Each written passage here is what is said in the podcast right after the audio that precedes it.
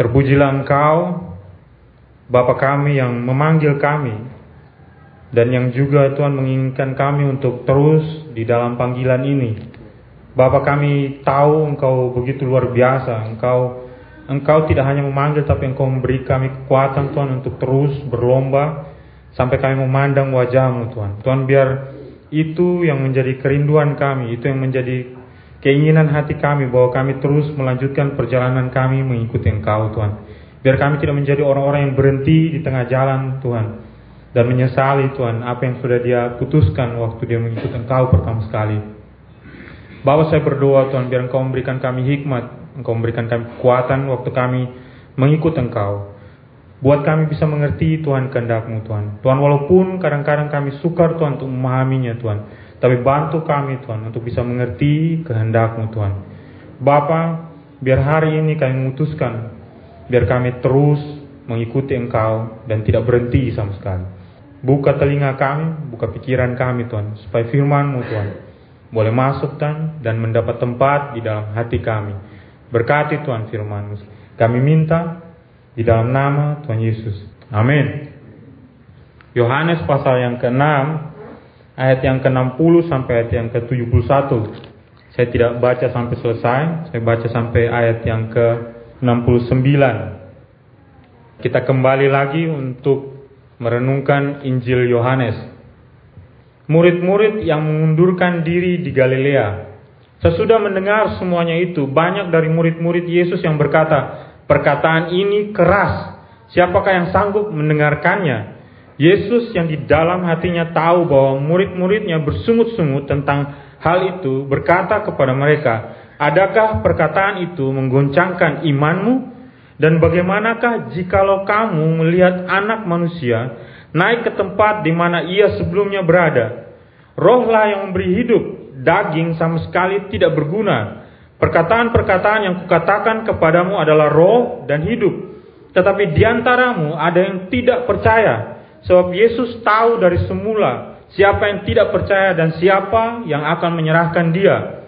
Lalu ia berkata, Sebab itu telah kukatakan kepadamu, tidak ada seorang pun dapat datang kepadaku kalau Bapa tidak mengaruniakannya kepadanya. Mulai dari waktu itu banyak murid-muridnya mengundurkan diri dan tidak lagi mengikut dia. Pengakuan Petrus. Maka kata Yesus kepada kedua belas muridnya, Apakah kamu tidak mau pergi juga? Jawab Simon Petrus kepadanya, Tuhan, kepada siapakah kami akan pergi? Perkataanmu adalah perkataan hidup yang kekal. Dan kami telah percaya dan tahu bahwa engkau adalah yang kudus dari Allah. Yang berbahagia adalah saudara-saudara yang mendengarkan firman Tuhan dan yang memeliharanya di dalam kehidupannya. Saya mau memulai apa yang saya bagikan hari ini dengan mengutip perkataan dari Eugene Peterson. Eugene Peterson dia menulis kenyataan suram tentang kekristenan. Dia bilang seperti ini. Tidaklah susah dalam dunia kita ini untuk menemukan seorang yang tertarik dengan pesan dari Injil yang sangat susah adalah mempertahankan ketertarikan itu. Ya, banyak orang gampang diyakinkan tentang Injil, tapi untuk mempertahankan dia untuk terus tertarik kepada Injil itu yang paling susah. Jutaan orang dalam budaya kita telah men, telah memutuskan menerima Yesus, tetapi ada juga begitu banyak penurunan jumlah yang menakutkan. Banyak yang mengaku telah bertobat lahir baru, namun buktinya Orang Kristen yang telah dewasa itu sedikit sekali kau bisa menemukan mereka. Dalam budaya seperti hari ini, segala sesuatu dapat dijual. Bahkan berita tentang Tuhan pun dapat dijual. Asalkan itu dikemas lebih segar. Kau menemukan itu dalam gereja-gereja sekarang yang pakai musik, alat yang luar biasa, hanya untuk menarik orang. Ya, mereka menjual kembali kekristenan dalam bentuk yang lebih segar. Namun saat hal itu kehilangan kesegarannya, hal itu berakhir di tempat sampah. Waktu orang sudah kehilangan ketertarikan akan Injil yang terjadi, kebanyakan orang akan membuangnya begitu saja. Ada pasar yang luas bagi penjualan pengalaman keagamaan dalam dunia kita ini. Ada begitu sedikit semangat untuk memperoleh kebajikan atau kebaikan di dunia ini. Begitu sedikit keinginan untuk mengabdikan diri mempraktekkan seumur hidup apa yang disebut orang Kristen mula-mula itu kekudusan. Ini pernyataan Eugene Peterson tentang keadaan kekristenan hari ini. Bahwa banyak sekali orang yang berkata bahwa dia sudah bertobat lahir baru. Tapi sangat sedikit untuk menyatakan bahwa orang-orang itu sudah dewasa di dalam Tuhan. Atau untuk melihat orang-orang Kristen yang mengatakan dia sudah mengikut Tuhan yang sungguh-sungguh itu. Hidup di dalam yang namanya kekudusan. Hari ini kau temukan ada banyak orang yang bilang dia bertobat lahir baru. Tapi kau melihat bahwa hidupnya sama sekali tidak sama persis seperti Kristus hidup pada masa itu. Kalau kita perhatikan apa yang kita baca di Yohanes pasal yang ke-6, alur ceritanya ini kalau kau ikutin dari awal itu, semakin lama semakin suram kelihatannya. Prospeknya orang-orang yang mengikuti Yesus itu semakin lama semakin suram, semakin berkurang. Mulai dari mereka bahagia makan bersama-sama dengan Tuhan Yesus, 15 ribu orang pesta makan dan sisanya masih 12 bakul. Makan sama-sama dengan Tuhan Yesus. Mulai muncul tanya jawab kemudian berakhir dengan perdebatan tentang roti hidup, dan akhirnya berakhir dengan ucapan selamat tinggal. Kau tidak perlu heran melihat penurunan jumlah orang-orang yang mulai mengikuti Yesus. Dari 15 ribu atau 20 ribu orang yang makan bersama-sama. Turun menjadi ratusan orang. Dari ratusan orang turun menjadi puluhan orang. Dan terakhir sampai belasan orang. Itu pun Yesus masih bertanya, bagaimana dengan kamu? Bosong masih mau ikut sama saya atau mau kasih tinggal saya? Kau tidak perlu heran kalau walaupun ada banyak orang mengikut Yesus, tapi pada akhirnya kebenaran itu akan memisahkan orang. Mana yang ikut Tuhan sungguh-sungguh dan yang mana yang tidak ikut Tuhan sungguh-sungguh? Pertanyaan Yesus kepada murid-muridnya itu berlaku juga bagi kita, saudara-saudara, hari ini. Kalau kita mau bahasakan ke dalam bahasa orang Kupang, ke mana? Gas koreng. Ke mana saudara-saudara? Bosong masih mau jalan sama-sama dengan saya? Atau bosong mau berhenti? Itu pertanyaan yang yang harus kau renungkan hari ini. Tapi sebelum kau menjawab pertanyaan ini, mau gas, koreng, mau tinggal atau lanjut, mau berhenti atau ikut, ya mari kita kita perhatikan dua kelompok yang memilih berhenti dan mereka yang memilih untuk lanjut mengikuti Yesus. Mari kita perhatikan alasan dua kelompok ini. Alasan mereka yang berhenti dan alasan mereka yang terus lanjut mengikuti Yesus. Ya, dua kelompok. Gas, Korea. Ya. Oke, mari kita perhatikan kelompok yang pertama. Mereka yang berhenti, saudara-saudara. Mereka yang sone mau lanjut lagi. Kau bisa perhatikan dari ayat 66, sorry ayat 60 sampai ayat yang ke-66, kemudian ayat yang ke-70 sampai ayat yang ke-71. Sebagai pembicara bagi banyak orang ya, saya atau beberapa orang yang lain, kecenderungannya kita atau beban berat seorang pembicara ingin sekali tidak menyakiti orang yang mendengarkan pembicaraan atau khotbah yang disampaikan. Itu kerinduan. Saya punya istri sampai tanya, bilang, bisa tidak menurut kau kita memilih kata-kata yang bisa menyenangkan orang?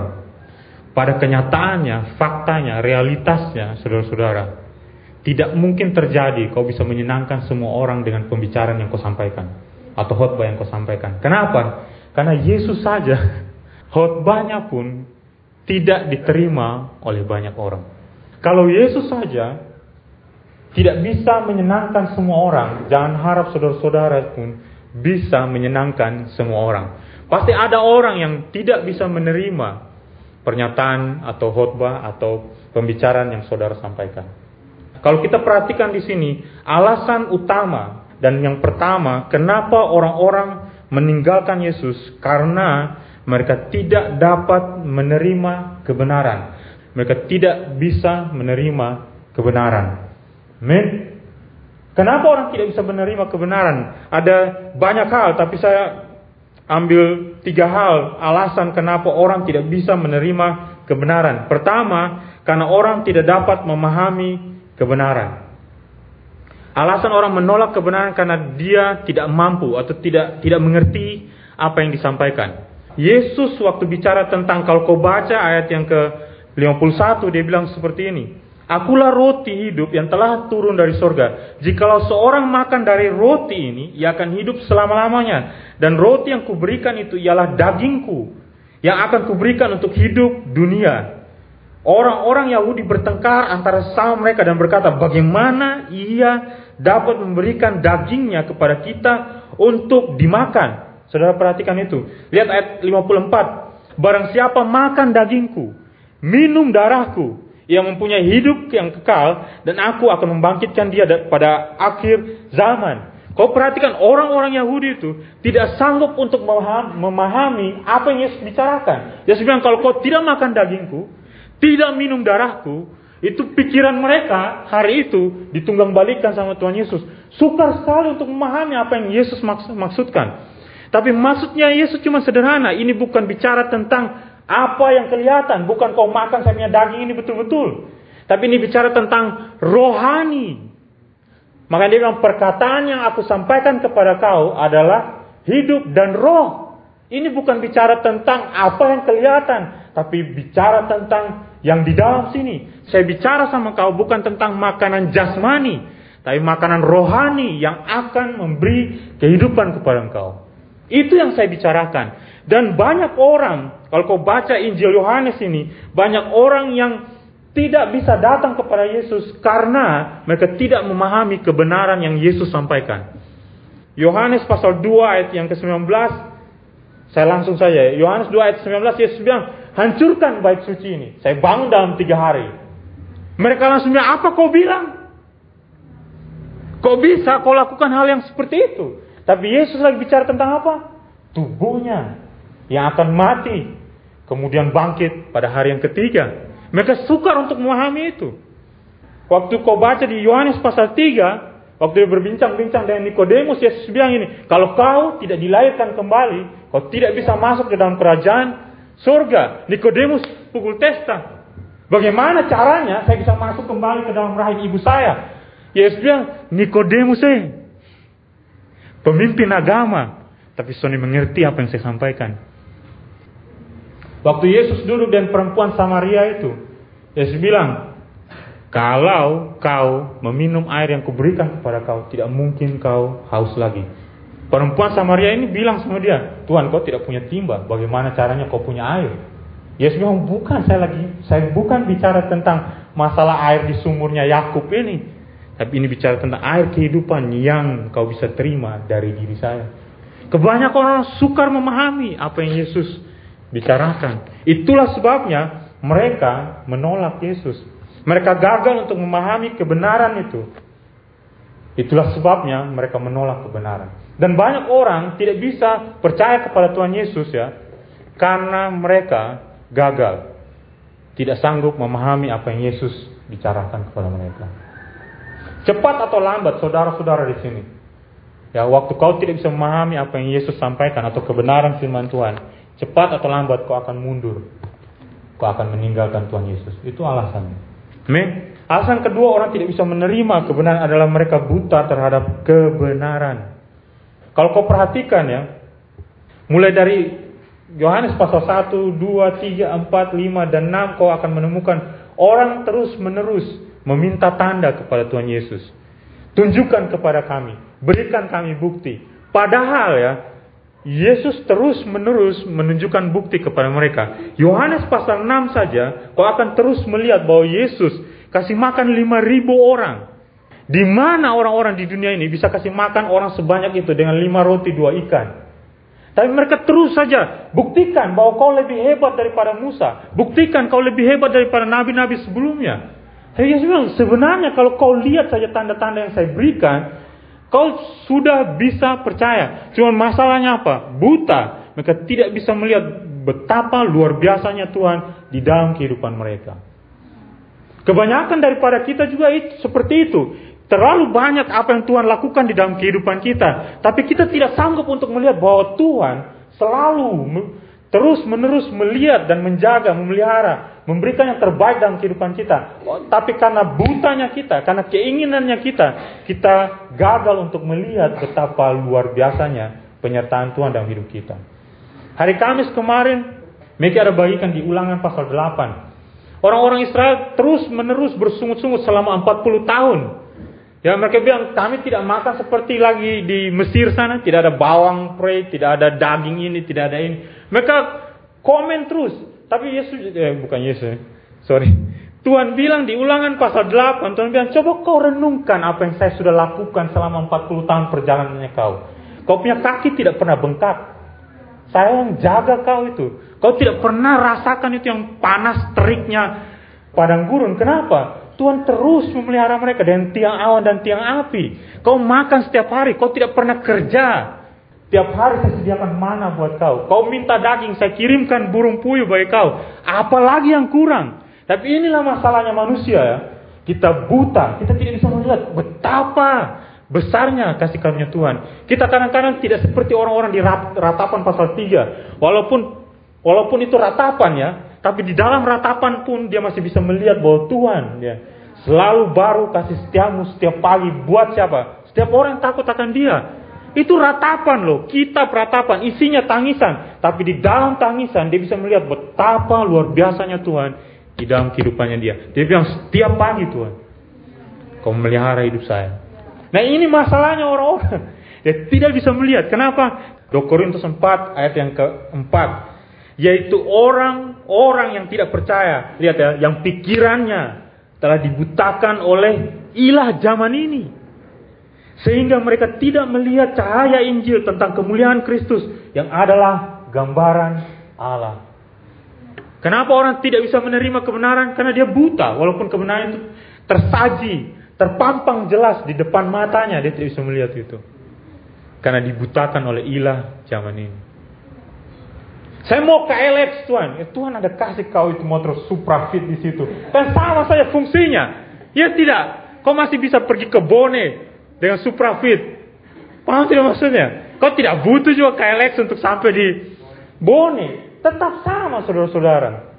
Betul tidak? Cuma itulah kita. Aku pengen sama seperti yang di sana itu loh.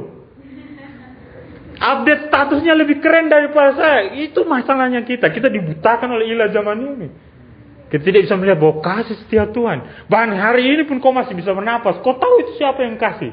Tuhan lah. Lucu ya, kita masih bisa bersungut-sungut. Kalau Tuhan tidak kasih nafas sama kau, kau tidak mungkin bisa bersungut-sungut sama dia. Amin. Itu hal kedua, orang tidak bisa menerima kebenaran. Itu alasan mereka buta.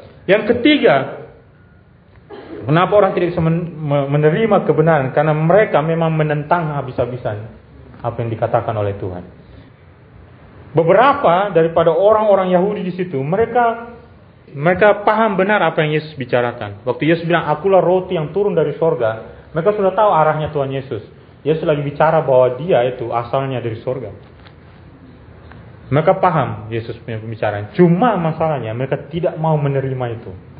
Kenapa? Karena kalau kau baca sebelumnya di Yohanes pasal 6 ini, kalau kau baca ayat 42, kata mereka, setelah Yesus bilang, akulah roti yang telah turun dari sorga, kata mereka, bukankah ia ini Yesus, anak Yusuf, yang ibu bapaknya kita kenal. Mereka tahu itu, itu anak tukang kayu. Dia berpelayanan tiga tahun, sok bilang dia turun dari sorga. Itu yang membuat mereka tidak bisa menerima dia. Kita ini sudah belajar itu kitab Taurat dari waktu kalian masih SD sampai tua bangka begini. Kau tahu lebih tahu daripada kau Tuhan Yesus. Kok bisa kau bilang kau turun dari sorga? Sana mungkin. Lu pun bapak kalian kenal, lu mama kalian kenal. Bagaimana caranya kau bisa bilang kau turun dari sorga? Lu turun dari Nazaret sana. Jangan bilang lu turun dari sorga. Itu yang membuat mereka kami tidak bisa menerima kau Yesus. Mereka menentang habis-habisan. Ya kalau kau baca ayat yang ke-29 itu Yesus gamblang sekali ya, jelas sekali.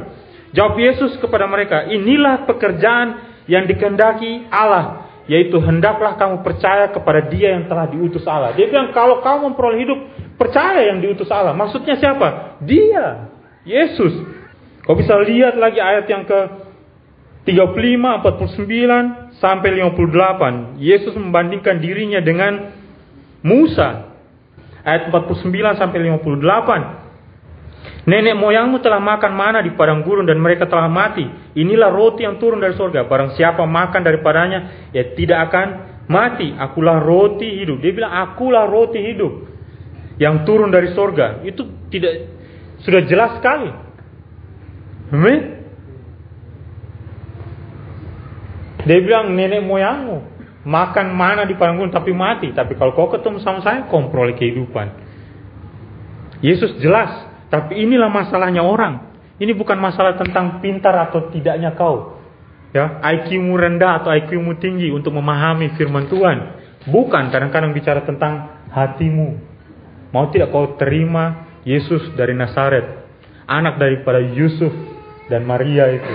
Mau tidak kau percaya bahwa dia adalah Mesias yang hidup. Itulah masalahnya kita.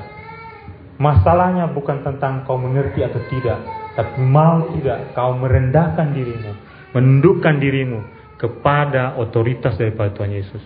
Banyak orang mengerti kalau saya percaya kepada Yesus sebagai Tuhan, otomatis Tuhan akan mengambil seluruh hidup saya, ditundukkan di bawah kakinya. Itu yang orang tidak mau. Men, itu alasan yang pertama.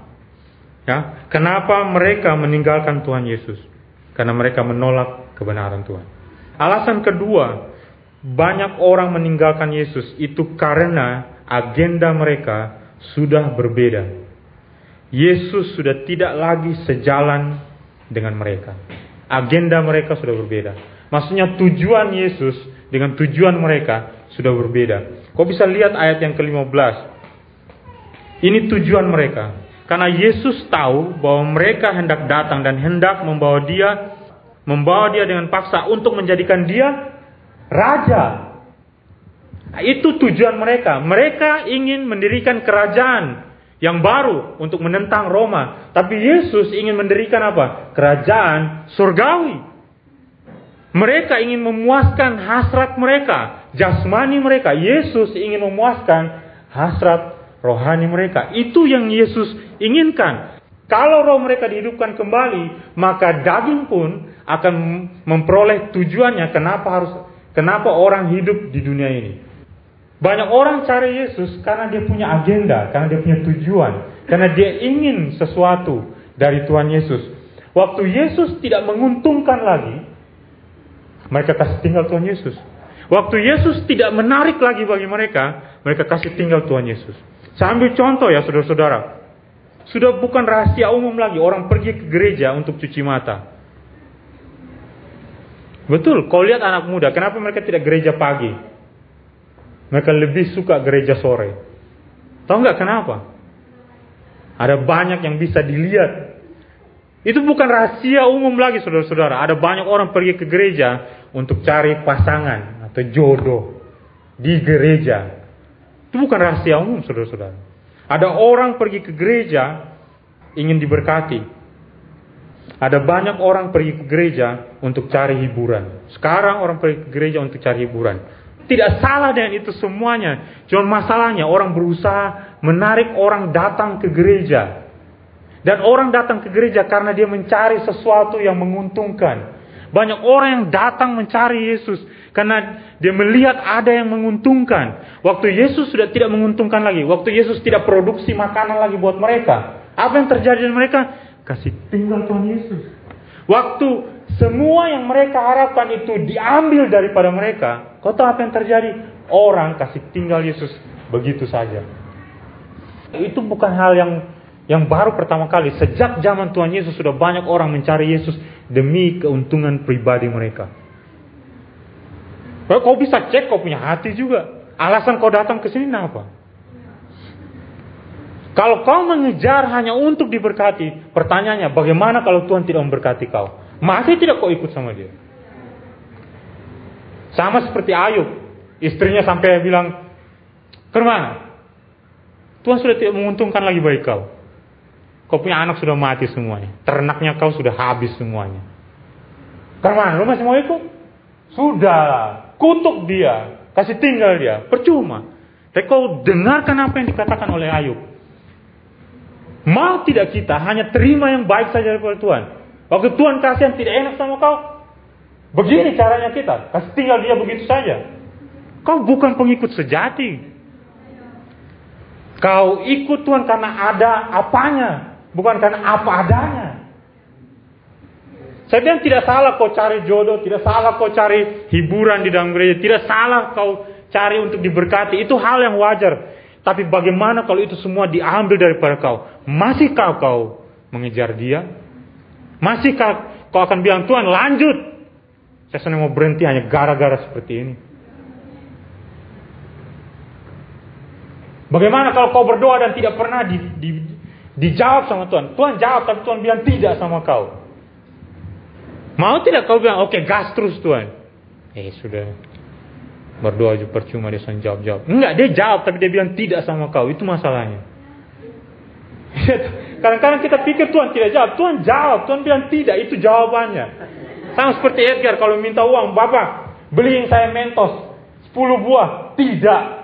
Itu jawaban bukan? Eh, saya mau apa? Ya, itu tidak ya tidak gitu loh.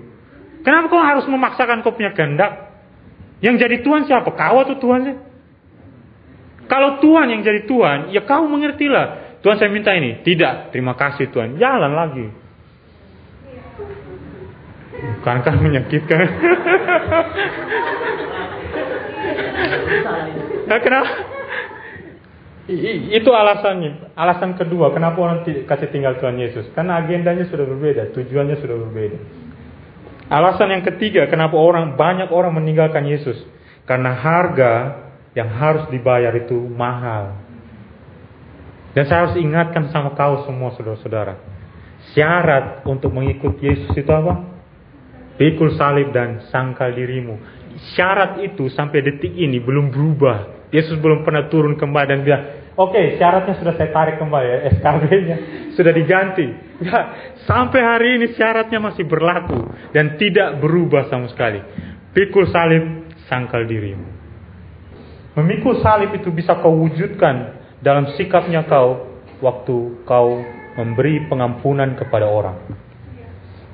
Waktu Yesus di atas kayu salib, dia lihat kepada dia punya musuh-musuh yang membunuh dia, yang sebentar lagi akan menikam dia atau orang-orang yang sudah habis cambuk dia. Dia lihat ke bawah, dia menengadah ke atas dan dia berdoa, Bapa, ampunilah mereka, mereka tidak tahu apa yang mereka perbuat. Itulah yang namanya salib. Waktu kau lihat orang di samping kanannya kau, kanan kirinya kau itu menyakiti kau, kau bilang di dalam hatinya kau, Tuhan, saya ampuni dia Tuhan. Saya ampuni setiap orang yang bersalah kepada saya. Men, doa Bapak kami isinya apa sih? Ampunilah kami sama seperti kami juga mengampuni yang bersalah kepada kami. Itu salib. Tidak enak betul tidak? Waktu kau bilang, mesti saya, tapi kau harus berdoa, saya ampuni dia Tuhan. Apa pun yang sudah dilakukan sama saya, saya lepaskan ampunan. Itu yang namanya pikul salib. Kalau kau hanya bisa mata ganti mata, kita tidak ada bedanya dengan orang di luar sana. Kau hanya akan melahirkan dendam, kebencian lebih dalam lagi, saudara-saudara. Ya, sikap memikul salib itu bisa diwujudkan dengan sabar, memberi pipi kanan bila ditampar pipi kirimu. Lo saya biasa kau Matius 5, kau waktu baca Matius 5 maksudnya apa itu semua di situ? Apa itu hanya tulisan tulisan biasa saja kok? Tapi kan saya pengen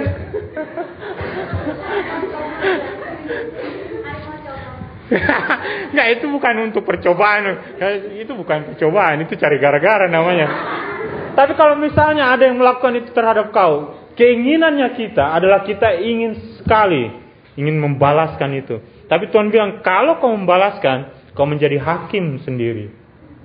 Mestinya saya yang mengambil itu. Saya yang saya yang berhak untuk membalaskan kejahatannya orang. Men, itulah memikul salib saudara-saudara. Men, menyangkal diri itu sama seperti seperti ini. Kau bersyukur di dalam segala keadaan. Itu yang namanya menyangkal diri.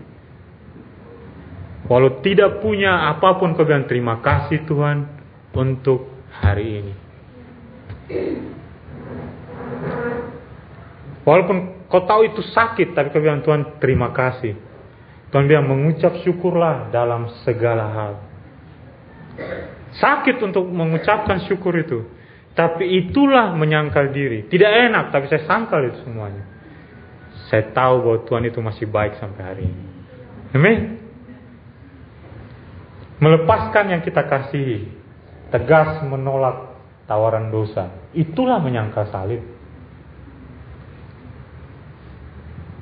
Tadi malam saya nyanyi lagu Terindah dalamku telah kulepaskan Terkasih dalamku telah kutinggalkan. Asal hati Yesus merasa senang selalu. Karena ku tahu apa arti hidupku. Kau lepaskan semuanya, kau tinggalkan semuanya. Karena karena kau mengerti Bahwa saya mengasihi Tuhan. Itulah alasannya kenapa saya mengikut dia. Orang banyak meninggalkan Yesus Karena salib begitu berat Menyangkal diri begitu menyakitkan. Amin Kau bisa lihat itu Demas di 2 Timotius 4 ayat yang ke-10. Paulus menuliskan kepada Timotius, dia bilang Demas lebih mencintai dunia ini dan sudah meninggalkan aku. Tragis kan? Ada ada banyak orang yang lebih mencintai dunia ini daripada salib. Terus kau bisa baca Markus 10 ayat 17 sampai 22 itu perumpamaan tentang seorang muda yang kaya. Kau tahu alasan kenapa dia tidak ikut Yesus? Karena banyak hartanya dan dia tidak mau jual itu semuanya. Terlalu mahal.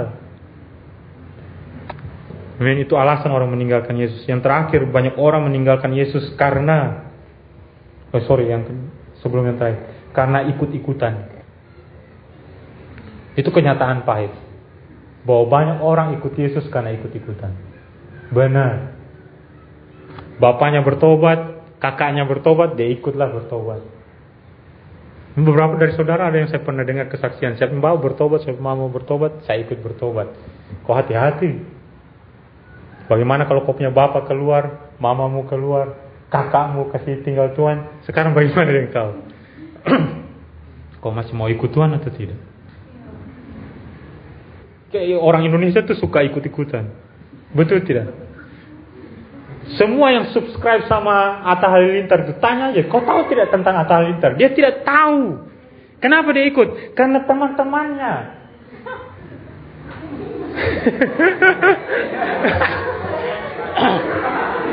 kau, kau, kau bayangkan mereka beli pulsa data hanya untuk subscribe dan nonton terus itu orang punya. Wah, isi konten dia punya YouTube itu soalnya jelas, Serius, soalnya jelas. Mereka pakai sampai dia punya hoodie, dia punya celana, dia punya sepatu. Laris manis dia punya ini. Tapi dong yang lain itu ikut-ikutan. Sampai orang-orang kampung dia model sudah jelas. Ikut tiru itu dia model. Kebanyakan orang tuh memang tukang ikut-ikutan. Kau lihatlah mama-mama sekarang. Semua suka ikatan cinta. Yang lain juga ikut dan mama-mama. Duduk di mana omong itu barang semuanya. Hanya ikut-ikutan. Tidak tahu jelas apa yang dimaksudkan situ. Ceritanya juga tidak jelas sebenarnya menurut saya. Hanya begitu-begitu saja, putar-putar putar-putar. Apa? Apanya bisa 10 menit. Sampai selesai selesai. Belum lagi iklan-iklan yang menjengkelkan. Amin. Seharusnya kau ikut Yesus juga bukan karena tren. Oh semua anak muda di sini ikut Tuhan, jadi oh beta juga ikut. Saya kawan ikut Tuhan. Eh, kau nggak bisa. Kau harus memutuskan sendiri. Kenapa kau mengikut Yesus? Itu alasan ketiga, alasan terakhir ya. Banyak orang meninggalkan Yesus karena faktanya mereka tidak benar-benar bertobat. Ada ada orang yang betul-betul sesungguhnya dia tidak sungguh-sungguh ikut Tuhan. Kau bisa lihat kembali Yohanes pasal 6 ayat 64. Tetapi di antaramu ada yang tidak percaya sebab Yesus tahu dari semula siapa yang tidak percaya dan siapa yang akan menyerahkan dia. Yesus tahu. Ayat 70 dan 71. Jawab Yesus kepada mereka, "Bukankah aku sendiri yang telah memilih kamu yang 12 ini? Namun seorang di antaramu adalah sampai bilang iblis." Yang dimaksudkannya ialah Yudas anak Simon Iskariot. Sebab dialah yang akan menyerahkan Yesus. Dia seorang di antara kedua belas murid itu. Ini kelompok kelompok tengah ya raganya, jiwanya itu sama-sama dengan Yesus. Tapi hatinya sudah kasih tinggal Yesus jauh sekali. Serius, sama seperti lagunya Armada itu. Katakanlah sekarang bahwa kau tidak bahagia. Aku punya ragamu, tapi tidak hatimu. Tuh serius, hampir sama seperti itu. Kau tahu, Yudas itu sudah kasih tinggal Yesus lama sekali. Tiga setengah tahun ikut Tuhan Yesus itu omong kosong saja. Dalam hatinya dia tidak betul-betul ikut Tuhan sungguh-sungguh. Dia enggak. Dia serius. Ada dia di situ. Hadir tiap hari. Sembuhkan orang juga. Bisa dia. Dikasih kuasa loh sama Tuhan Yesus. Tapi tragis kan? Sudah merasakan semuanya. Tapi ujungnya Tuhan Yesus itu iblis. Makanya saya bilang sama kau brother sister. Saudara-saudara yang terkasih dalam Kristus Yesus. Saya harap kau tidak ya. Lebih baik kau bilang saya kasih tinggal kau Tuhan. Daripada kau ada di sini, tapi kau pengkhianat di sini. Kau tidak sungguh-sungguh itu lebih mengerikan saudara-saudara. Mestinya kau bisa menjadi berkat. Mestinya kau bisa jadi pahlawan. Tapi bisa jadi pecundang juga. Amin. Kau bisa lihat itu satu Yohanes pasal yang kedua. Antikristus itu datang dari mana saudara-saudara? Ayat yang ke-19. Memang mereka berasal dari antara kita, tetapi mereka tidak sungguh-sungguh termasuk pada kita. Sebab jika mereka sungguh-sungguh termasuk pada kita, niscaya mereka tetap bersama-sama dengan kita. Tetapi hal itu terjadi supaya menjadi nyata bahwa tidak semua mereka sungguh-sungguh termasuk pada kita. Nih, coba sekarang kau lihat kanan kirinya kau. saya tidak saya tidak bilang bahwa oh ini satu pengkhianat di sini. Tapi kau kau lihat ya, sepandai-pandainya tupai itu melompat, sepandai-pandainya kau bisa tipu orang kiri kanan, kau akan lihat pada pada akhirnya waktu akan perlahan-lahan me, menyatakan wujud aslinya kau. Kau walaupun kau biasa sudah bertobat lahir baru, Kau bisa tipu banyak orang, tapi lama kelamaan tipuannya kau itu akan terbongkar juga. Sama seperti Yudas ini, kalau kau baca Yohanes pasal 13, Yohanes tulis besar-besar, memang dia sudah pencuri dari awalnya. Itu, itu dia punya sesama sesama kawan ini yang cerita. Eh, dia itu memang sudah pencuri dari awal. Kalau ada di antara kita yang suatu hari keluar, kau akan tahu, eh memang dia dari awal memang kayak gitu. Dia memang dari awal pembohong loh. Soalnya, eh kalau dia keluar saya tahu saya tahu dia model. Betul. Saya harap tidak ada yang seperti itu saudara Tapi itulah alasan kenapa orang meninggalkan Tuhan.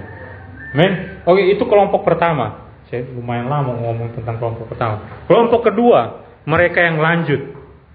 Mereka yang ditanya sama Tuhan Yesus, kamu bagaimana? Kau bayangkan Yesus ini dari ribuan orang, turun ratusan orang, turun lagi puluhan orang, sekarang tinggal belasan. Itu pun Yesus menteng, bosong karma.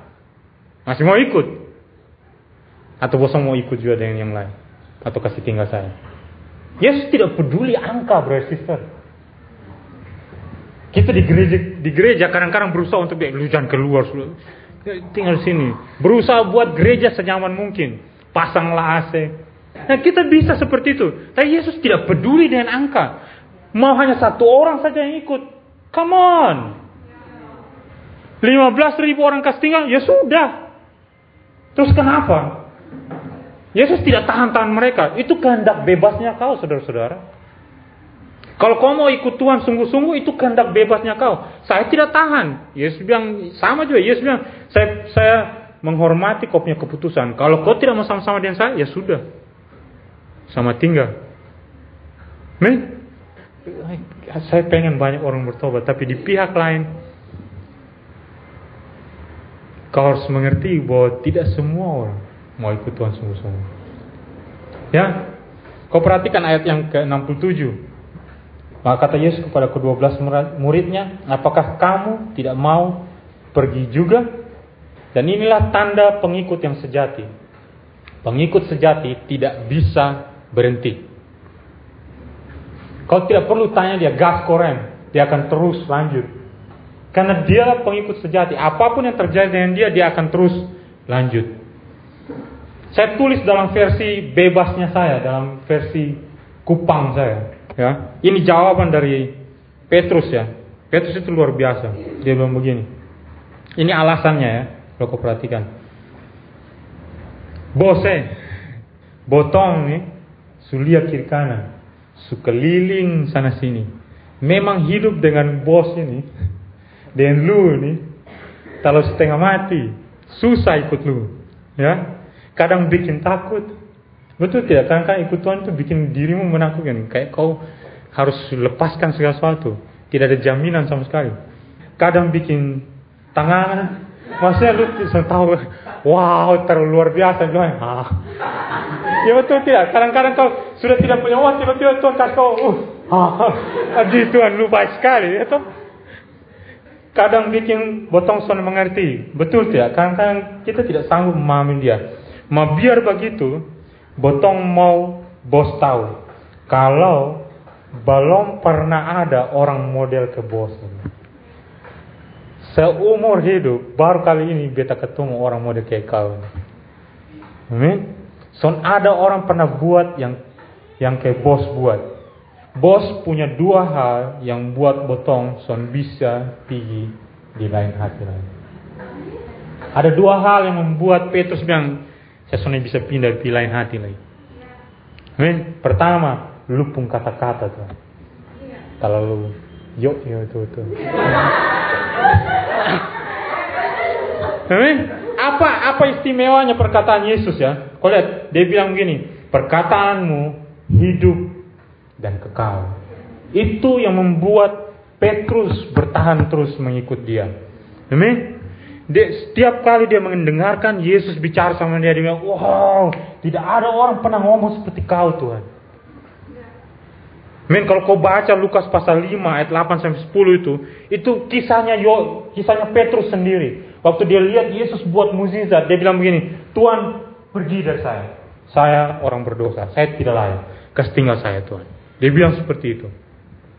Tapi Tuhan bilang, enggak, kau dengarkan saya baik-baik. Mulai hari ini saya jadikan kau penjala manusia. Kau bukan lagi penjala ikan. Tuhan bebaskan dia pertama dari dosanya, Tuhan berikan tujuan bagi dia.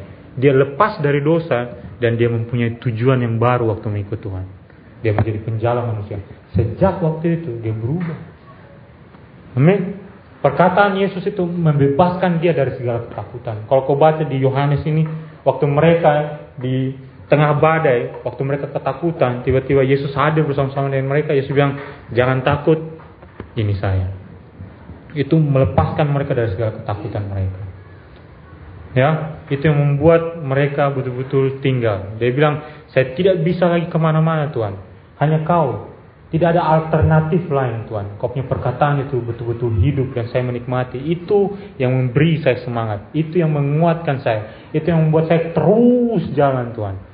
Saya tidak mau mundur lagi karena perkataan betul-betul hidup. Amin.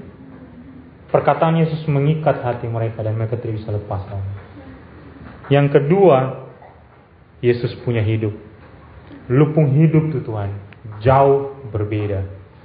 Men, hidupnya apa? Hidupnya membuat mereka bilang seperti ini, bahwa kaulah yang kudus dari Tuhan. Mereka tinggal tiga setengah tahun bersama-sama dengan Yesus, jalan sama-sama dengan Yesus, pelayanan dengan Yesus. Mereka tidak menemukan dosa, tidak menemukan Yesus melakukan kesalahan. Mereka bilang, tidak ada orang yang bisa dibandingkan dengan kau Tuhan Yesus. Tidak ada hidup seperti ini. Hanya kau saja, hanya kau yang layak, hanya kau yang cocok dengan apa yang dinubuatkan para nabi-nabi. Itulah sebabnya kami tinggal sama-sama dengan kau. Mungkin alasan kenapa orang tidak kasih tinggal Tuhan Yesus karena dia terus melihat kesaksian hidup di dalam hidupnya dia. Tuhan melakukan hal yang luar biasa. Tidak mungkin saya kasih tinggal kau Tuhan, kau terlalu baik sama saya. Kau mengubah saya punya hidup. Saya melihat kau punya hidup. Itu yang membuat saya tidak bisa meninggalkan kau. Amin. Mestinya tadi ada yang kesaksian di sini. Kenapa? Masa satu minggu ini tidak ada satupun yang Tuhan mengerjakan hal yang luar biasa dalam kehidupan kau? Pasti Tuhan melakukan hal yang luar biasa dalam hidupnya kau. Kenapa? Karena kau sendiri melihat dengan matanya kau bahwa Tuhan itu begitu luar biasa. Amin. Itulah dua alasan. Pertama, perkataan Yesus itu hidup dan kekal. Yang kedua, kehidupan Yesus itu layak untuk disebut sebagai Tuhan yang harus disembah dan diikuti. Itu yang membuat mereka tidak lagi mau meninggalkan Yesus.